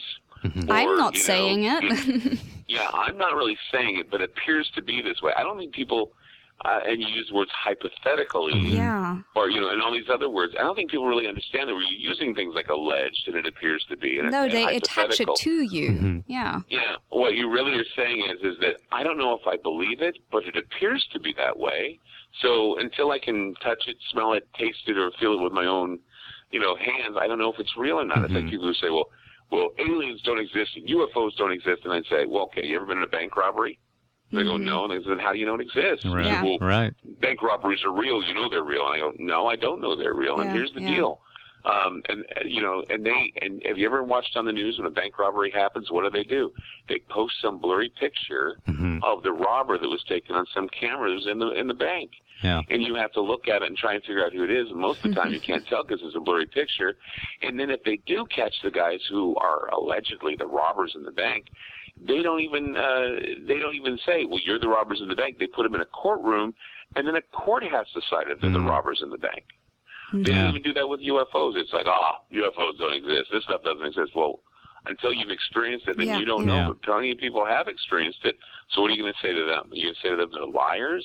Maybe some of them are, but are you really going to tell someone to their face who's had an experience that you haven't had that they're a liar just because you haven't had that experience? Yeah. I think it's I think it's really cruel to tell people you've never had that experience Absolutely. and uh, I don't believe you. And I think that's why debunkers are uh, are asinine because of that fact. They, you know, there are skeptics, and true skeptics are the one that keep an open that keep an open mind. But they kind of use the word skepticism as to be the debunker or the party pooper or the one that Mhm. says, "Well, Yeah. this can't happen, and here's why." And I tend to just really, really find these people to be joyless, and I don't even want to deal with them.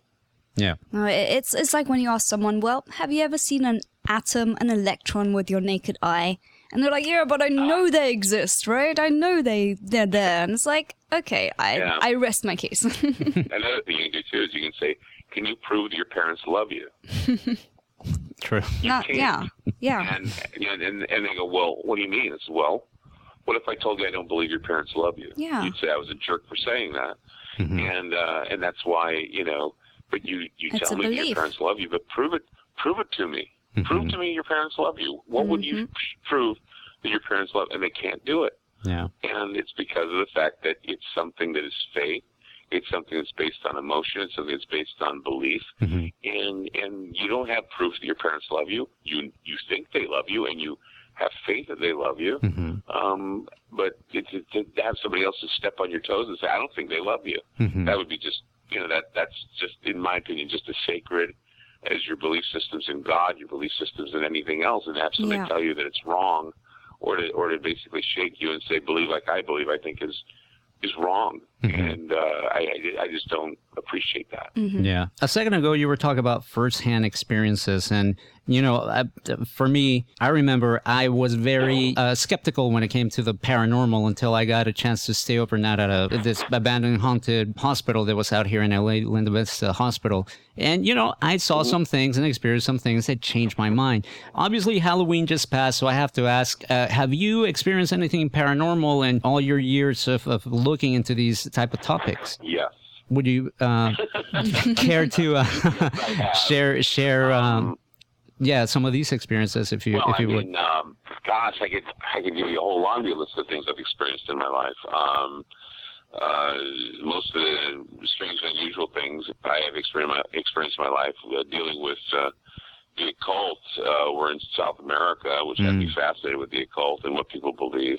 right I mean, that's one thing. Um, there were, um, you know, when I was doing my show in, in Salt Lake City, I had a situation happen to me where I felt the presence of an entity sitting on my lap, Oh, and wow. uh, it led to an led to an investigation into a murder that took place. A gang member and a oh wow young woman named Julie was shot and killed, and Mhm. we were doing a seance, and she kept saying the words Looney Tunes, Looney Tunes, Looney Tunes, and we were thinking, what did she like to watch cartoons, or what was going on with that? And uh, come to find out, the man who killed her was a gang member who was uh, known as Looney Tunes. oh wow Um, and that was something that we didn't know, and uh, the police uh, had to tell us, yes, he was the suspect in our case. I said, well, if you want to use spectral evidence, we have a ghost saying that her murderer was named Looney Tunes. So, oh wow, but they didn't want to do that. But uh, Right. certainly, it was uh, uh, an experience for me to, uh, you know, have the ghost, you know, like Mhm. sit on my lap or to, be in, you know, put its presence on me during Yeah. a Ouija board session, which I thought was amazing. Um, you know, just a number of things. could you Um, tell us a little bit about the the South America experience if if you could Well, yeah, most of it was, you know, meeting up with curanderos, Mhm. um, seeing how they operate. Curanderos, of course, are like the local witch doctors. yeah Um, you know, healing processes that they do. Um, you know, and the idea that there are some very diabolical and evil type of uh, or at least spooky type of people Mhm. who stand out just outside the basilica. There was a man. Um, I remember when I lived in Lujan in uh, Buenos near Buenos Aires in Mhm. Argentina. Um, Lujan was like the capital de la fe. They called it uh, the capital of faith. And uh, La Madre de Lujan was there. Um, she was a huge statue that was the Virgin Mary, or not the Virgin Mary, but Mary. Um, And um, it was um, amazing that uh, this basilica was beautiful two-tiered basilica uh, that was there, and there were people there, and I'm not kidding you, that looked like they were from The Walking Dead, Oh wow. standing out in front of the church. Mhm. And when I asked the priest, I said, "Who are these people?" And they said they are degenerates from hell. They want to enter in, but they can't. And they were human beings, literally human beings, and their eyes were like kind of whitened and kind of weird looking. And and I said, "How long has this man been standing here?" And oh, at least at least a few days. And I said, "Has he eaten anything? No. Has he gone to the bathroom? No." And I Oh remember my. getting as close as I could without getting freaked out. But yeah, they they smelled of urine and Oh and boy. uh, crazy. feces, and, and they were standing there, basically, you know, not moving, staring at the church. Then eventually they would leave, or they would be told to leave by the police.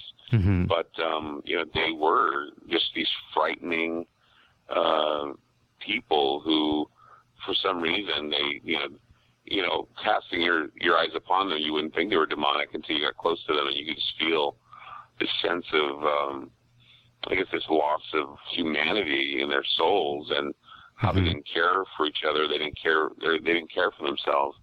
And um, I don't know what that was about, but it was certainly something that uh, freaked me out when I was down there. That sounds uh, quite terrifying. I don't think I've Not ever heard quite. a, a tale I think like I'd be that. more than just quite Um, terrifying. Yeah, no, that that Yeah. that is something else. I uh, skipped a few questions in the first hour, and I apologize. I um I want to give uh, Clyde a chance to answer these uh, real quick. One question comes from uh, Kung Pu. Kung Pu on the chat room says, thinking of group think, which I've heard uh, Clyde mention on Ground Zero, possibly the super conscious or um, Akashic records, I'm not sure. or whatever is really Akashic the one. records. Akashic Records, thank you. Uh, or whatever is really the one running the quote unquote secret government. So is the super conscious or Akashic Records uh, what's uh, running the secret government? I believe is the question. Well, um, if you think of a synarchy as being something like that, perhaps I don't Mhm. know. Um, I mean, that could be one idea. Um, how this is being run. Um, I, I, I don't know. I, I kind of, I'm kind of fanciful in my thinking about the synarchy and how it would be like it's some advanced thought process or even an advanced machine that's running everything. I had a Mhm. friend of mine who once told me, and he was in government. He said, "What if I were to tell you that there are tentacles that reach out from a head that doesn't exist?" This is what he's talking about. He says, "Well, there are all these groups that say they answer to a higher power, and um, there's a power over them, a power over them, a power over them, in, in, and it's infinite, um, and it is this uh, this unfinished pyramid that continues to go greater and greater and greater, and there's always this uh, this watcher that's taking care of it, but the watcher we never see, and yet we know it exists." And I said, "Well, that's kind of a very, very, uh, you know." vague way of describing the power structure. But as I grew older and after talking with him, I was realizing that, you know, this would mean that there is this synarchy where there is a power that is a power that we perceive to be a greater power than what we are, a more divine power or even a more corrupt power that is there to either destroy us or to um, or, or to create growth. And from the chaos comes order. Um, Yeah. It just it's just a matter of how you see your government as just a bunch of men that are uh, capable of controlling the world, or or a group of men who are answering to a higher power that has control of the world. That somebody is at the steering wheel of this spaceship that's hurtling through space around a, around an orb of uh, you know heat and, and magnetically charged particles. I mean, you know, it's a very, very arduous task to be someone who controls the planet. And I don't think mankind has the ability to control it all by themselves. I just think we serve, we serve and we serve and we serve and we serve to something that we can't even put our finger on. Now you can call it God, you can call it Satan, or you can call it aliens. I don't know what Yeah. you'll call it, but it's certainly something that runs the world in a divine, orderly way because there's so much chaos to deal with. So yeah, that could be one way of looking at it. The Akashic Mm-hmm. records and and what's in every one of our souls and cells and all that stuff. So Yeah. yeah, that's one thought. It's it's definitely a thought. Uh, Professor Madness had a question. I believe this was uh, around the, the, the time when the discussion was centered around uh, health issues. Professor Madness asks uh, if you think that depression is genetic. If depression is genetic, Yes. wow. Yeah, that's uh, Um, Specific and broad at the same time. That is, I mean, I'm not a geneticist, uh, Uh-huh. and they say that mental illness can be genetic. Yeah. Um, but if that's the case, then most of us uh, uh, would all be crazy uh, Mhm. because most of us, some of us have uh, at least someone in our family that's had mental illness in one form or another. mhm. yeah, Um, yeah. it's, it's inevitable now. Um, I, I can't remember. I can't remember how many people I've talked with, who I've associated with, who I've known, who've told me that they've had a relative, either a mother or a father, or Mhm. or someone else that's near them that had mental illness, whether it be bipolar or or depression, or they were suicidal, or I mean, it's. I think it's the product of this toxic environment. I think more Yeah. so than Yeah. than anything else. I think that we have um, when we uh, what do they call it? Um, I'm trying to think of Axon. Is it Axon or Axon? I can't remember the name right now. I'm sorry, it's late. I'm trying to figure out um, the it's the synapse that's in the brain that can be repro- reprogrammed or rewired, and uh, I think that it.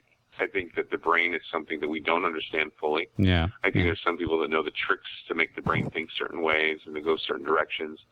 And I think that uh, now, I mean, there could be those who are genetically apt to become, you know, either mentally, you know, Mhm. dysfunctional or what have you. But I think that uh, I I really think that uh, you know, serial killer. I don't think there's a genetic code for serial killer, nor is there a genetic code for uh, you know loser and uh, Mhm. lethargic. I think that um, we are the ones Mm-hmm. who uh, construct monsters or conjure monsters Mm. and build beasts. And it's because of the environment that we have and the environment we choose to continue to propagate in Yeah. the zeitgeist or Yeah. somewhere else. And I think that uh, you know some people are affected by it more than others, and some people lash out. Mhm. And uh, I was once told this very important thing, and that and that somebody told me, Clyde, what is a monster? Mhm. Because I don't know, maybe somebody who's wicked or does evil things, and I said, no, a monster is a person that quits pretending. And Wow. I found that very profound. Wow. That uh, you're a monster when you stop pretending to be good, when you stop pretending. I mean, you you literally have a disgust Mhm. for humankind. You literally have a disgust for those around you. A And bitterness. instead of pretending to care, you just decide you don't want to care anymore, and and that's when you realize that uh, you've become a monster. and I agree with you. I think that the environment that we live in is a breeding ground for a lot of the, the situations that, that, that people, uh, uh, you know, end up, you know, being in as far as their, their mental health is concerned. Speaking of that, I also believe as part of the reason why people look to someone that can guide them or, or help them through, through life, if you will. And that's where a lot of, you know, cults come into play. And I was reading something really interesting. Let me know if it's, if it's accurate, but apparently you were the focus of, of the FBI at one point for a comment you made on March 25th, 1997. It seems that it was a full moon that night, and you said something. Oh, uh, yeah. uh, uh, Heaven's Gate comment. yeah, the, the this would be a great night uh, for a cult to commit suicide. For Uh, commit suicide, yeah. Mhm. I was in Colorado at the time, and, and you know I was in my teens, and I remember uh, at night we could see the Hale-Bopp comet, um, and it was it was quite impressive. And obviously, the, shortly thereafter, the news came of, of this cult, and I remember the images on TV where I, they're engraved in my mind. Who can forget, you know, these people in their bunk beds, you know, covered up with these black Nikes that, you know, it, it became, you know, like a, a, like I said, it was a, it was an image that was uh, etched in my mind, and, and it has been there ever since. And obviously, when I read this, it kind of took me back to that place. There really, you know, there was no way that you would know that something like that would happen. But what was that experience like being singled out for that comment uh, and, and being, you know, the, the, the Well, subject it- of an FBI greater- investigation? Mm-hmm. It sounds greater than it is. I mean, the FBI investigation consisted of a phone call and two visits, uh, Mhm. uh, talking with, um, you know, the FBI, only from the standpoint of that, you know, I first made the comment, Mhm. which was uh, accidental and coincidental, and second, um, it was because of the fact that I had contact with a uh, singer Mhm. uh, in a band called Dharma Combat Mhm. And the young man who was a singer joined the Heaven's Gate cult. Was Oh, one wow. of the members of the away team. In fact, he was one of the counselors. Oh wow. And they wanted to know what I knew of him, and I just said, well, you know, he'd written me several times because he seemed to be this conspiracy theorist, and he actually Mhm. believed, uh, like most people do, the alien landing would be a faked alien landing than the Mm. real one, Okay. which uh, is interesting because of the reason why he decided he wanted to leave the planet was because, you know, it was they were convincing all the people who followed the Heaven's Gate cult that Mhm. you know, there was a uh, some sort of companion behind the Hale-Bopp comet, and and so my my comment that night was innocuous. I thought because I was outside before the show started, and Mhm. uh, and actually I looked in the sky and I saw it was I think it was uh, I think that uh, Hale-Bopp was its closest to the Earth, and so I got Mhm. to see it in the sky, you know, Wow. during uh, dusk, and it was Wow. a night too where the moon uh, was uh, eclipsing Mhm. and uh, so it had that red tinge to it, like the tetrad moons we were just Mhm. experiencing. And uh, it just to me looked like you know the sky reminded me what the end of the world would look like. And Mhm. if, if, Right. if the end of the world had a look, it would be you know the sun setting and all the colors in the sky, a comet coming down, and maybe a red blood red moon all at once. Right. Right. And so I was on the air and I said, "Ooh, it's looking really spooky out there, everybody." I said, "You Mhm. know." It seems like a good night that uh, people who are lunatics and crazies and even cults would commit suicide. Mhm. And uh, I don't Wow. know what made me say it, but uh, I did, and Mhm. uh, and it was kind of like you know one of those things that uh, you know I just said a Yeah. destructive cult. I didn't ever say I say cult, but destructive cult, and uh, Mhm. and then the Heaven's Gate cult committed suicide Yeah. um, a couple days after that, and uh, it was weird because that night I was talking about. I actually was talking about the uh, Phoenix Lights of all Oh things. wow. Yeah. Yeah. Yeah.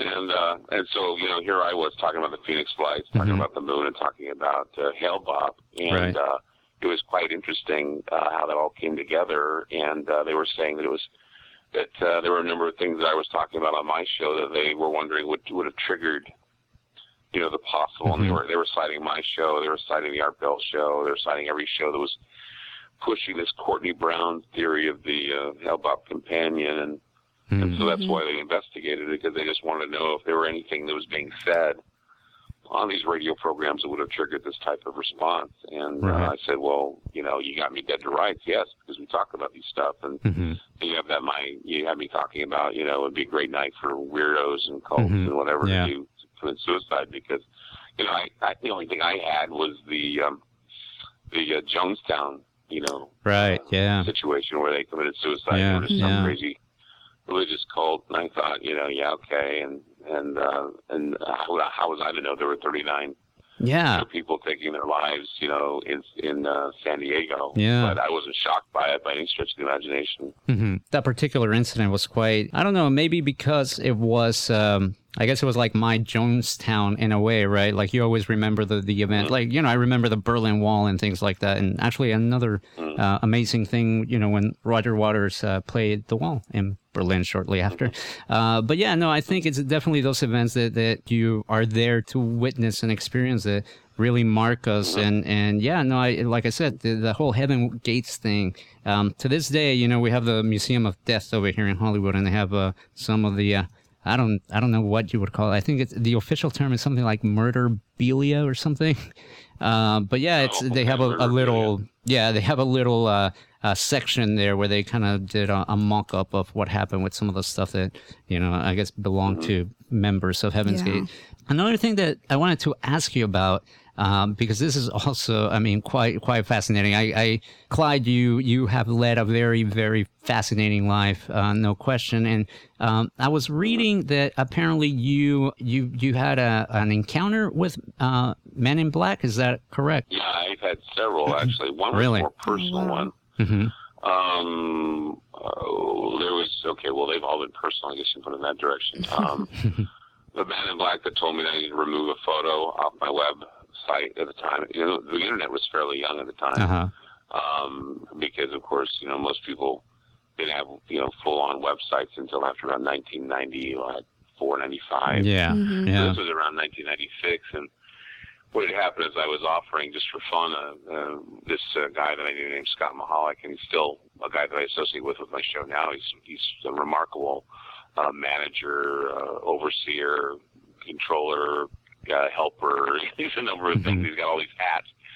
And uh, at the time, uh, he was an executive that I was working for, and he said, "Hey, let's come up with this idea to offer ten million dollars for a UFO, Mm. uh, full-fledged one landing in a in our parking lot." And uh, we did it for a publicity stunt. This was back when Ground Zero was like into, you know, pretty much uh, being. Uh, I was I was more of a, I guess you could call me a. I don't know what you could call me. I was I was more looking at it from a, a, a skeptical, uh, smart ass way of Mm. doing you know Yeah. this, and um, so I thought offering ten million for a UFO would give me a lot of publicity. Mhm. And what I got is I got a man showing up, showing me a picture of what he took looked like an alien in the west deserts of Utah, near where they do the uh, weapons testing. Uh-huh. Mm-hmm. And uh, I thought it was an amazing picture, and I posted it on my website, and the news uh, did a story on it. And while I was there, there was a man who showed up who uh, said that he wanted to investigate uh, the threat of raping a. Uh, apparently on our radio station they said something to the effect that one of our talk show hosts uh, put out the. Uh, he, he encouraged a number of people to go out and rape the daughter of a Oh wow. of a local official, and Uh-huh. I said, I don't Wow. think anybody on our station would do that. Right. And uh, they said, well, uh, you know, what had happened is we talked to the program director, and he said, I need to speak to the production manager. And at the time, that was me, Mhm. and I was also a news guy and a few other things. I was news, production, all kinds of things. You wore many hats back in those days when you're doing radio. Right. Right. And uh, so I, I uh, said to the man, I said, I don't have anything on tape or anything where, you know, uh, the talk show host had said anything like this. In fact, I know everything that comes and goes on the studio. Mhm.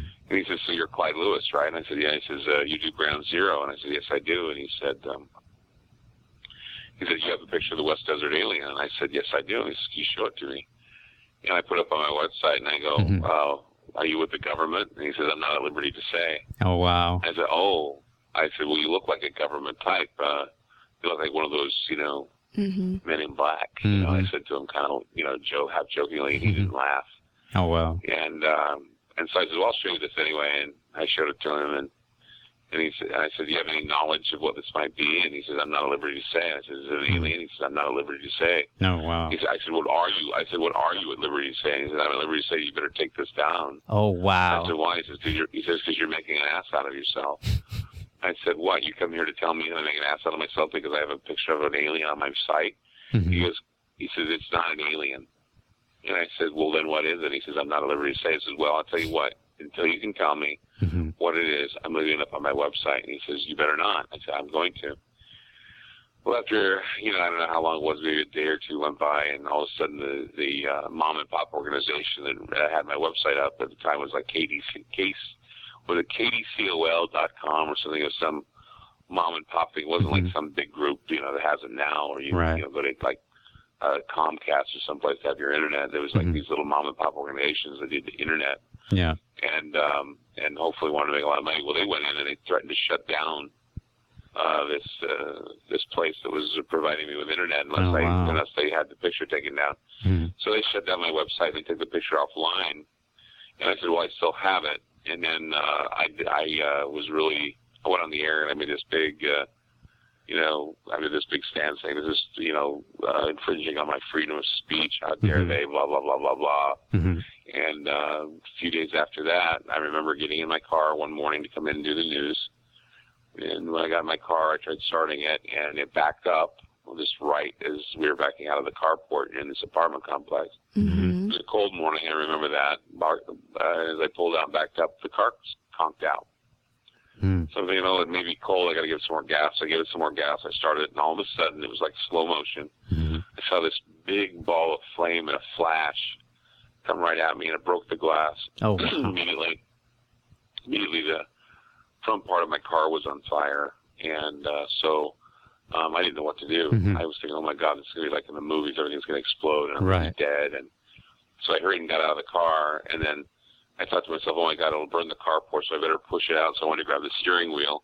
Mhm. And the steering wheel melted. It was melting. Oh, and wow. It, it kind of like, it was in my hand, like falling apart. That's crazy. So I threw the card in, into into uh, I threw it into um, neutral, and I went to back it out, and I put it out in the middle of the parking lot, and there it was burning in the parking lot, and it was really weird because it was burning. The horn was like honking. I don't know why it was honking, but it was honking. I think it was because it, it honks.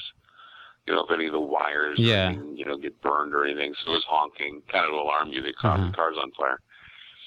And uh, what had happened is the, the fire department showed up and they uh, they looked it over and and the one guy said to me, he says, "Do you want to call the police on this?" I said, "Why?" So I started my car and it's caught on fire and it's no big deal. He says, "No," he says, "They they they uh, whoever did it was a vandalism." And I go, "Well, Wow. what do you mean?" And I said, "Well, we detect magnesium. Uh, we detected magnesium in the car." I Oh, said, wow. magnesium like flash powder? And I said, yeah. So they uh, said that this is an old way of uh, blowing up a car. And I said, what's that? And he says, they cut the fuel injectors. So when you put the gas on, Mhm. gas shoots into the spark plugs. And when you turn on the car, the spark Mhm. plugs ignite the, uh, the gas. Oh then my if there's a- Dynamite pack or something that would that would be affected by the fire or explode. What they estimated is that what it was, it wasn't a bomb to kill me, it was a bomb to scare me. And so it was like Mhm. loaded with Mhm, Jake's mhm. magnesium. Wow. And so that's what happened, and I said, "Wow, that's amazing." And then a few days later, some guy shows up at my house with a videotape player, and he says, "I'm here to, you know, tape uh, you talking about what happened to you for insurance reasons." And I know the insurance lap on the car lap, laps on the car, so I didn't know why he wanted to do that. hmm Mhm. And so, uh, so what had happened is that uh, I stood there and I talked with him, and then uh, he took this little micro tape out of this uh, out of this uh, camera. I never seen anything like it before, and he handed it to me. I go, "What's this?" He says, "This is what you were saying." And I said, "I thought this was for insurance purposes." And he says, "Yeah, it is for insurance purposes." I go, "What kind of insurance?" Then he says, "Ensuring that you'll never open your mouth again when we tell you to shut up about something." Oh, my god. And uh, he took off, and I ran after him, but I couldn't keep up with him. He got in a van and drove off, and never saw him again. And uh, it was then when I really got serious about what I was talking about and realized I Mhm. couldn't be a smart aleck anymore. Wow. And the thing was, it wasn't an alien, as far as I know. I was told by a bunch of military people that it was. Uh, they're actually testing an invisibility cloak or an invisibility type of uh, Mm-hmm. uniform for Mhm. soldiers, and the thing is, is they that uh, uh, it was one of the. They said that it was they used water packs in order to reflect the surroundings around the soldiers, so it wouldn't be seen, and and so for some reason the camera caught this like uh, mirage-looking image of what appeared to be an alien, but what it was is it was a soldier with his army hat on and and uh, his his army helmet on and uh, these dark goggles and a microphone on his mouth. That's Wow. something you see now in a video game, but Yeah. back then it was it was a new kind of uh, uniform they were testing, and actually, you know, they they were worried it was going to violate national security if I showed it on the internet. So I waited about ten or fifteen years before I could show it again, and uh, I put it on my website as a lesson to Mhm. anyone who, you know, just because they come after you and tell you not to show anything or talk about it, it's not because it's an alien. It could be something they don't want you to reveal to the public because it's a, it's a matter of national security. Yeah. Wow. Kind of weird. No, that's that's incredible. That's that's. I mean, yeah, it's literally unbelievable that you know that that could happen. It just it blows my mind. It really does. Clyde, we're we're quickly running out of time, but I just wanted to get your thoughts on this CERN business. You know, the the the big, the large uh, hadron uh, collider. When I read articles on this. It sounds really scary. And we talk here on the show, and, and you know, Genevieve tends to be the, the, the sober half of this show. Um, you know, she tells me that, well, you know, it's it's it's science, and you know, and, the, and these are experiments. Um, there there's nothing nefarious about it. In my head, I can't help but think that maybe you know the U.S. has one of them in one of the you know these secret underground bases. For all we know, are, No, uh, should we be? colliders. We, we have we, we have several colliders. We have uh, the one in Lawrence Livermore. We have one in New York. Um, you know, we have you know Mhm. colliding. The, the colliding business has been around for a long time, Hmm, Mhm. um, but not one that big, hmm, and not one that has that much power, yeah. right. uh, and not one where they're claiming that they want to open up portals, and not one where they're Right. claiming they want to find the God particle. right. Yeah. Um, And it's not, in my opinion, it's not that it's nefarious. hmm Um, and, and that's the thing I don't want people to think is when I'm mentioning this, it's not that it's nefarious. It's just that it's damn risky, hmm and it's and it's like, um, you know, it's like when they wanted to set off the atomic bomb, they had no idea what would happen if they Mhm. set that bomb off. They had no True. idea. They thought it would cause a, they were thinking it would cause the entire, you know, atmosphere to explode, and then from there there'd be a chain reaction and wipe out the entire universe. Um, but it didn't happen, and thank heaven it didn't happen. Now we're still here. See the Hadron Collider at CERN. You know, there's the same scares about it that are con- that are concerning and and are fascinating, and and so the idea is is that you know, eh, you know, we we report it, and you know, there are a lot of coincidences and stuff. Yeah. But chances are, you know, science has it under control. At least we hope so. But there's no guarantees. Yeah. And so if anything goes wrong, you know, there's always a big oops involved or, or an I'm sorry. And it's sometimes I'm sorry doesn't cut it. Hmm And so the fear is not that it's nefarious or they're using it against us. The fear Mhm. is, is that they're tampering once again with these powers that are just perhaps maybe too big for mankind to handle. And so they end up, you know, killing us all. They Yeah. end up wiping out Europe or they end up, you know, you never know what's going to happen with Sure. that. And it's a lot of power for men, mankind to have. And, Mhm. um, and so that's the worry. I don't think anyone out there who thinks that there's something nefarious going on, you know, they're, they're reading too much into it. But, Mhm. uh, you know, anything with that much power can be used for evil as well as good. Uh, it just depends on what your your idea of evil is. If you think that using a, a using a device like the the Hadron Collider as a means to open up portals and you know try to you know um, I guess find the gods or, Yeah. or or something. If you look at that as being evil, and yes, it is. If you look at uh, finding the God particles to prove that the Big Bang existed and that perhaps God doesn't, and you think that's evil, evil, then yes, it is nefarious and it's evil. But if you look at it from a scientific perspective, saying that this will give us new insight on how the Earth was formed, how the universe was formed, if you see uh, time travel or opening up dimensions as something that we need to do and it's Mhm. something that is uh, important to explore new worlds, then no, it's not nefarious at all. Yeah. The only thing is, is my problem with it is, is that it's such a risky thing. Is it worth all of the trouble? Is it worth all of the power? And is it worth all the risk? Yeah. apparently they think so, and apparently they are so maniacal about doing it that they don't weigh the consequences. They think that what they're doing is going to be for the perfection of mankind, hmm and even if it does create some problems down the road, it doesn't matter because they are right and we're wrong, and, Right. and that's the frightening part. No, it's true. It's true. So- Clyde, what can I say? This has been, you know, uh, uh, we've had, a, it's been a roller coaster, you know, and it, we just, uh, we got a chance to walk in your shoes for, for about two hours. And let me tell you, you're, you're a brave, you're a brave man. You're an honest man. And, and I appreciate you taking the time, you know, to be with us tonight and, and talk Yeah. about all these things. For the for the few people out there that maybe haven't tuned into your show, why don't you let us know when and where people can catch uh, Ground Zero Radio? Ground Zero Radio airs from 7 to 10 Pacific time. We're on 200 stations across the country. You need to check your local listings, usually on an AM station that carries shows like George Noory. We're usually on that station. Um, we, let's see what else. Uh, we're online at soundcloud.com slash ground zero, I think radio or media, one of the two. And uh, you can also hear us by going into TuneIn or uh, or you can look at, uh, there's so many places, iTunes, iHeart, uh, so many places you can tune into the show. Um, you know, talk radio networks, places where online or talk radio shows usually we're found there. Mhm. So uh, we're a three-hour show. Uh, some markets only get like an hour or two hours. Yeah. So if you want to get the full effect, you can listen online and get the full three-hour effect of the show, which I prefer because Yeah. uh, you know I used to do five hours, and now Mhm. three hours I have to cram a, a whole lot of show into one big bag, and hmm Right. sometimes it's a challenge, but we manage to do it, and it's, and it's really awesome. It's definitely I, I like doing what I do. it's definitely a, a quality show. I highly recommend it. And you got Ron Patton over there helping you out. And like I say, he's a great guy, knowledgeable guy. So uh, nothing but good things to say about Ron. So I'm, I'm really happy that he's out there. And check out groundzeromedia.org. Don't forget that on Twitter, it's at Clyde Lewis. And on Facebook, facebook.com forward slash ground zero radio. Clyde, thank you. Thank you. Thank you so much. We really appreciate it. And I think um, a lot of thanks on behalf of people in the chat. Um, there have been a lot of questions coming in. Um, we unfortunately didn't have a chance to ask them all, but I know Oh, they yeah. appreciated you being on the show.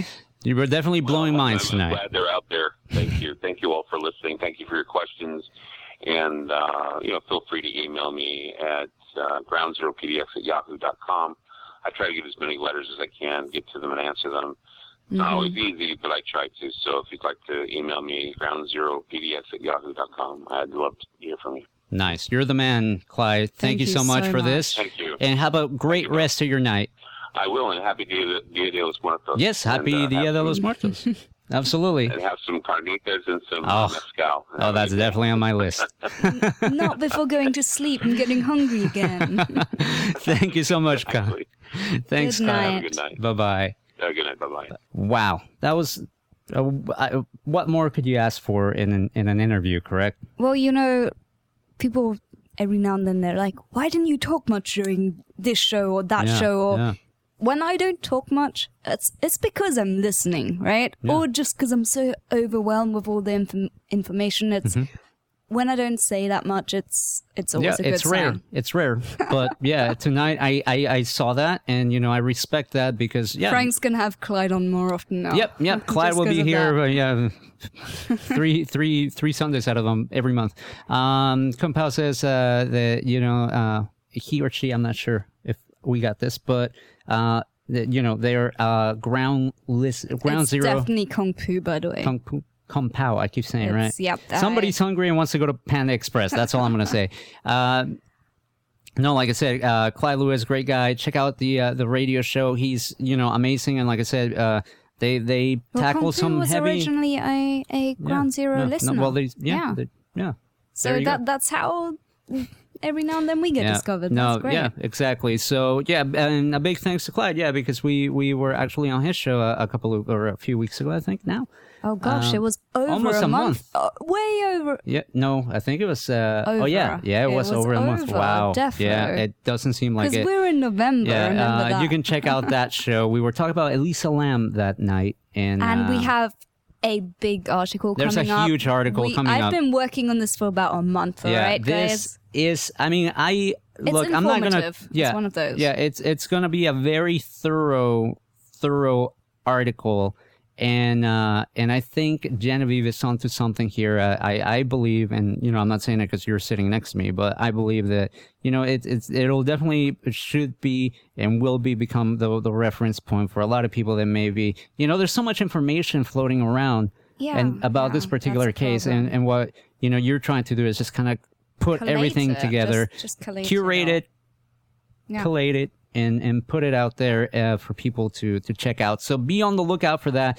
If you miss any part of this interview go to wtrradio.com in the next day or two. You're gonna find it there along with some other cool stuff. We have some Comikaze stuff. We got some really interesting interviews that and we've happen there. super cool pictures coming up tomorrow in an article about Oh, the yeah. Paris catacombs. yes because it's dia de los muertos. So what better way to celebrate than Yeah. showing pictures of dead people? Yep, about what, like six million, I think, remains. It's, yeah, six Yeah. million. It was an 200 experience. It was an experience being 200 down there, and um, and yeah, so be on the lookout for that as well. So a lot of cool stuff coming up. WTRRadio.com. Subscribe to the to the to the podcast. It's there on iTunes, Stitcher, Spreaker, uh, TuneIn, and a bunch of other stuff. Um, And just for clarification, it's Mr. Kongpu. Oh, Mr. Kung Pu, I apologize. Uh, accept my humble apologies.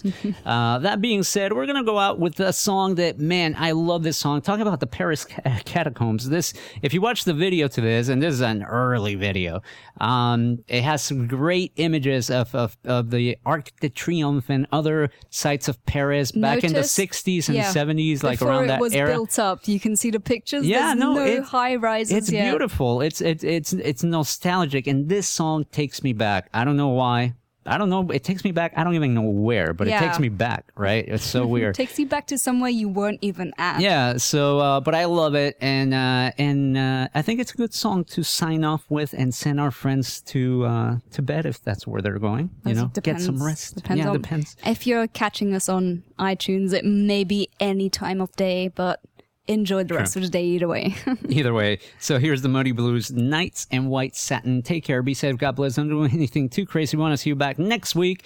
Genevieve, thank you for being here. Thank you. We'll see you guys next week. Bye bye. West of the Rockies with Frank the Engineer on the Independent FM, Los Angeles.